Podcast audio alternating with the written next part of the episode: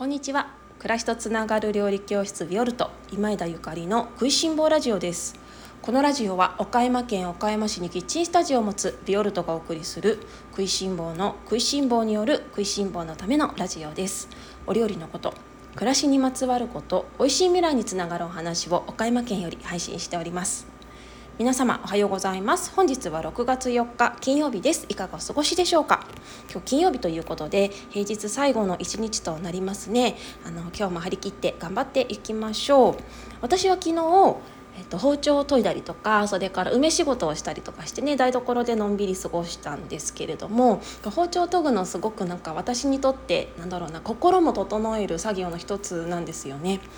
あのーたまにね音声放音声ラジオの方でもホロスコープの話星の話しますけれども私太陽星座が乙女座なのね。やっぱりね乙女座は整えるあの気質があるので整えるあの力があるということでね私は目下その乙女座力乙女座力っていうね整え力っていうのをあのなんだろうな頑張って研ぎ澄ましている日々なんだけれどもやっぱりね私の魂がね包丁を研ぎたいって言うんですよね。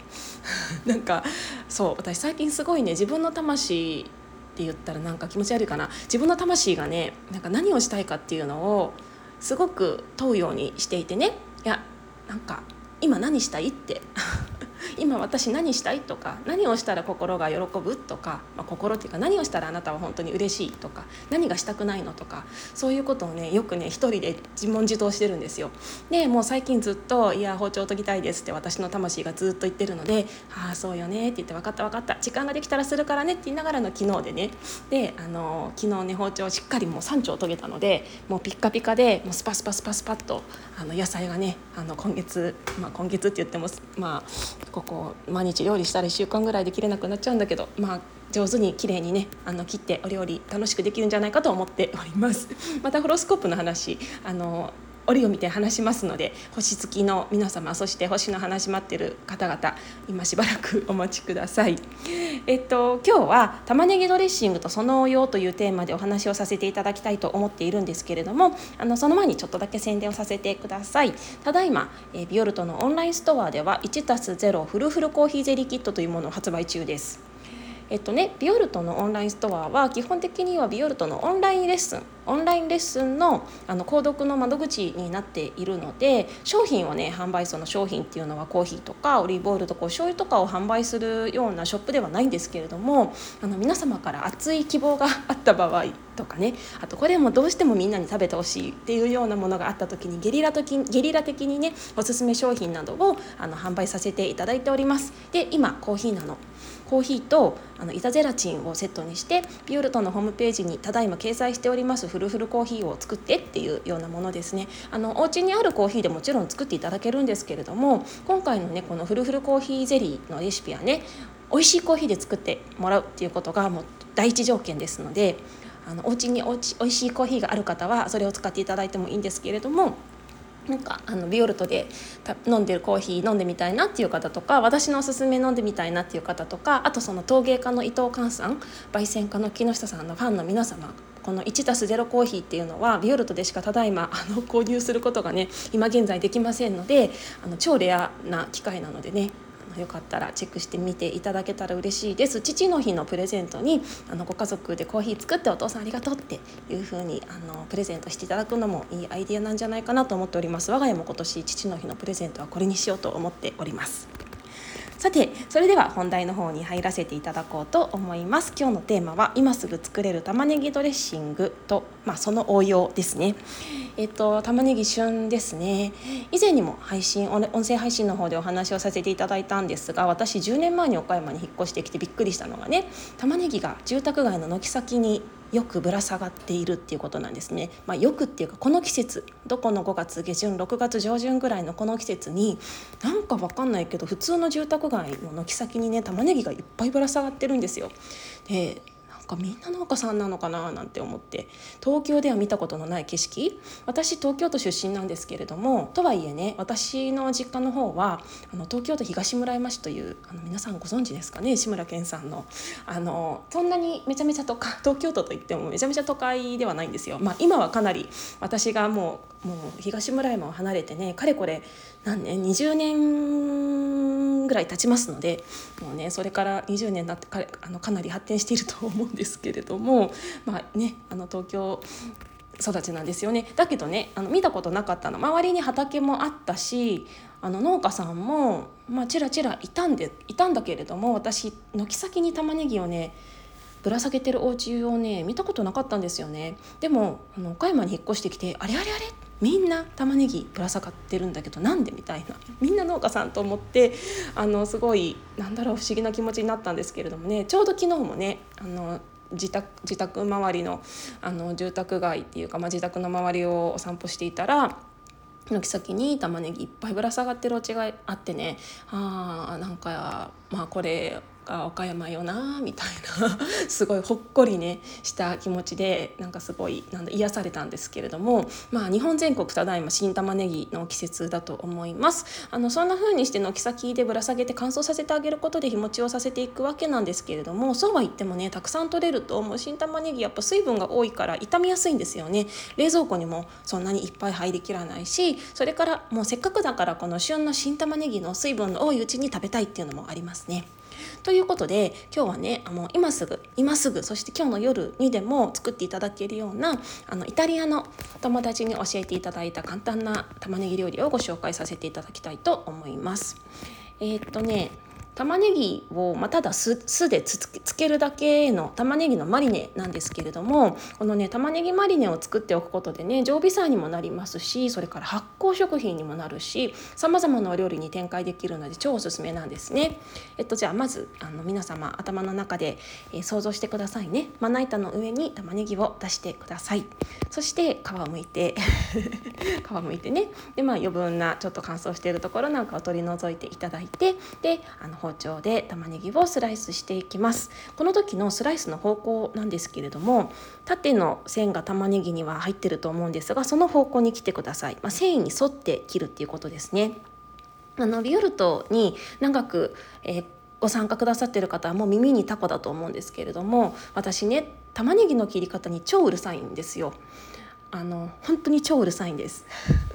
自分ではいい意味ですごくいい加減な人間だとあの確信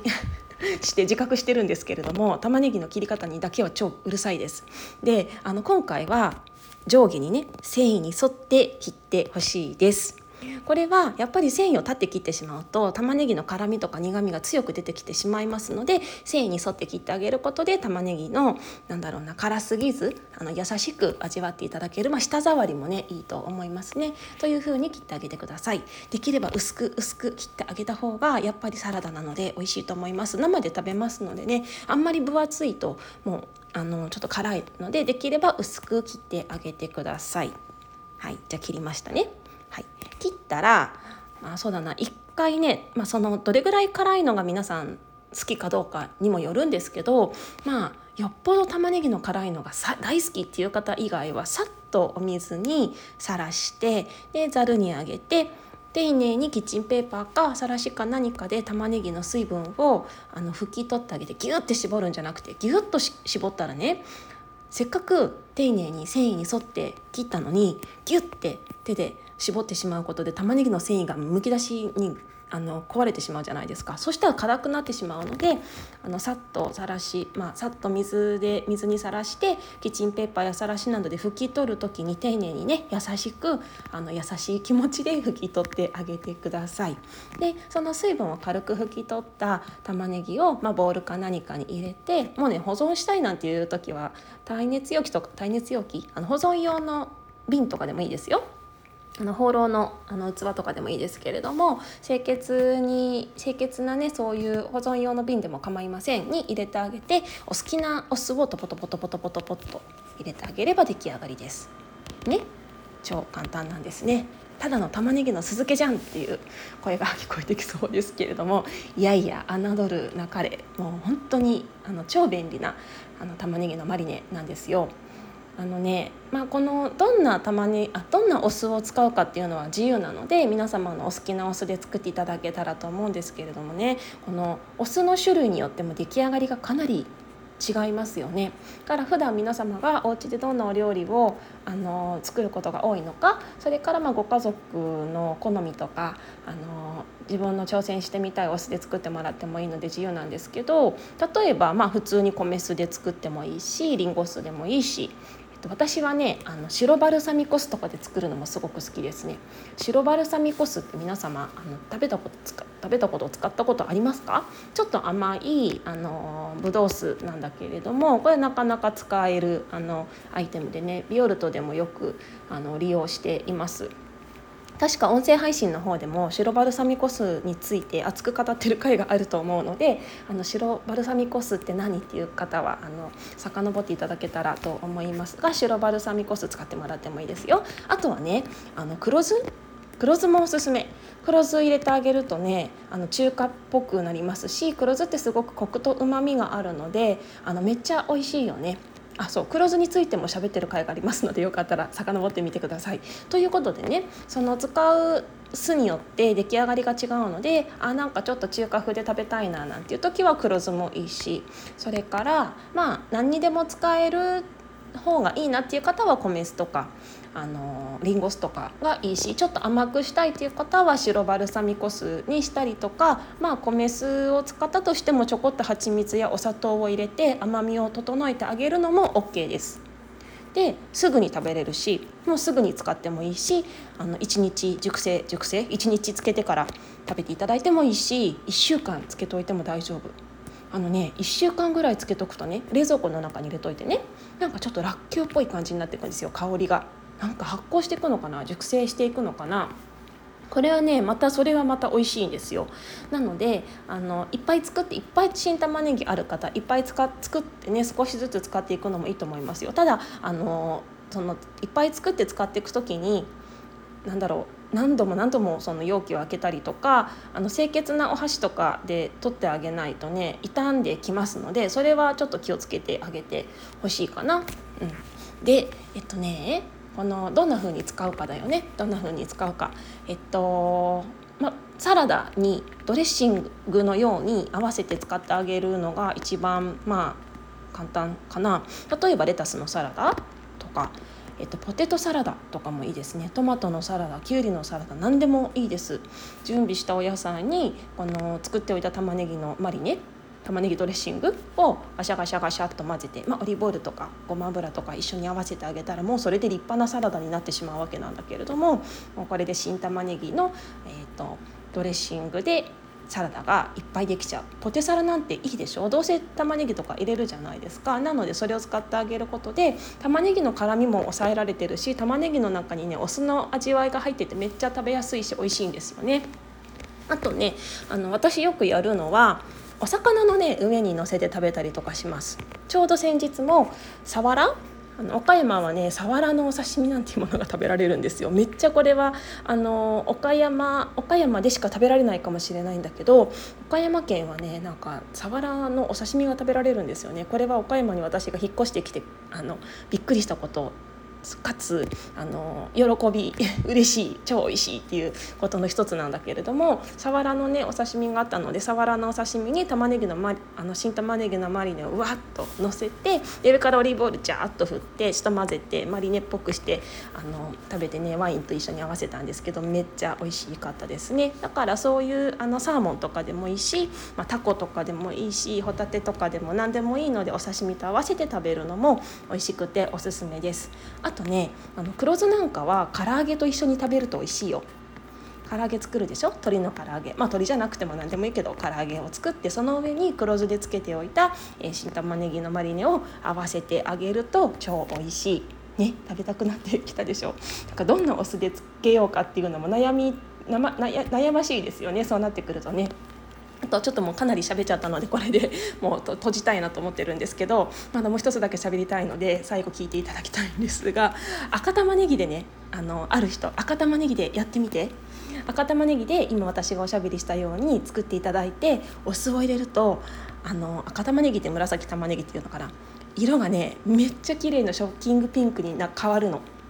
これがね可愛いんですよ。でそのお酢の色もね赤くなってねもう超可愛いのでこれぜひやっていただきたいです。ただ黒酢でやったらね黒酢でやっても意味ないよ。あの 赤玉ねぎの赤と黒酢がもうそれをね覆ってしまいますのであの黒酢でやってしまったら赤い色は活かせないんですけれども透明の酢でやってほしいんですけど赤玉ねぎがある方は赤玉ねぎでやっていただけると超可愛いです。というわけで あの駆け足で玉ねぎのドレッシングとその応用についてお話をさせていただきました玉ねぎを繊維に沿うようにスライスしてお好きなお酢と合わせるまああの甘い甘くしたい方はちょっとお砂糖や蜂蜜を入れてもよくってで、まあ、冷蔵庫の中で1週間ぐらい置いて熟成させてあげても美味しいしサラダと合わせたりお魚と合わせたり唐揚げにのせたらあのとっても美味しいですよっていうお話です。玉ねぎはあの血液サラサラになるなんてねいうふうによく言いますよね。お酢もそう言うよね。この季節ねちょっとだんだん汗ばむ季節であの血液がねあのかなんて言うんだろう濃くなりがちですので暑い日なんかに食べていただけたら疲れが癒されるんじゃないかななんて思っております。それでは皆様今日も美味しい一日をお過ごしください。暮らしとつながる料理教室ビオルト今井田ゆかりでした。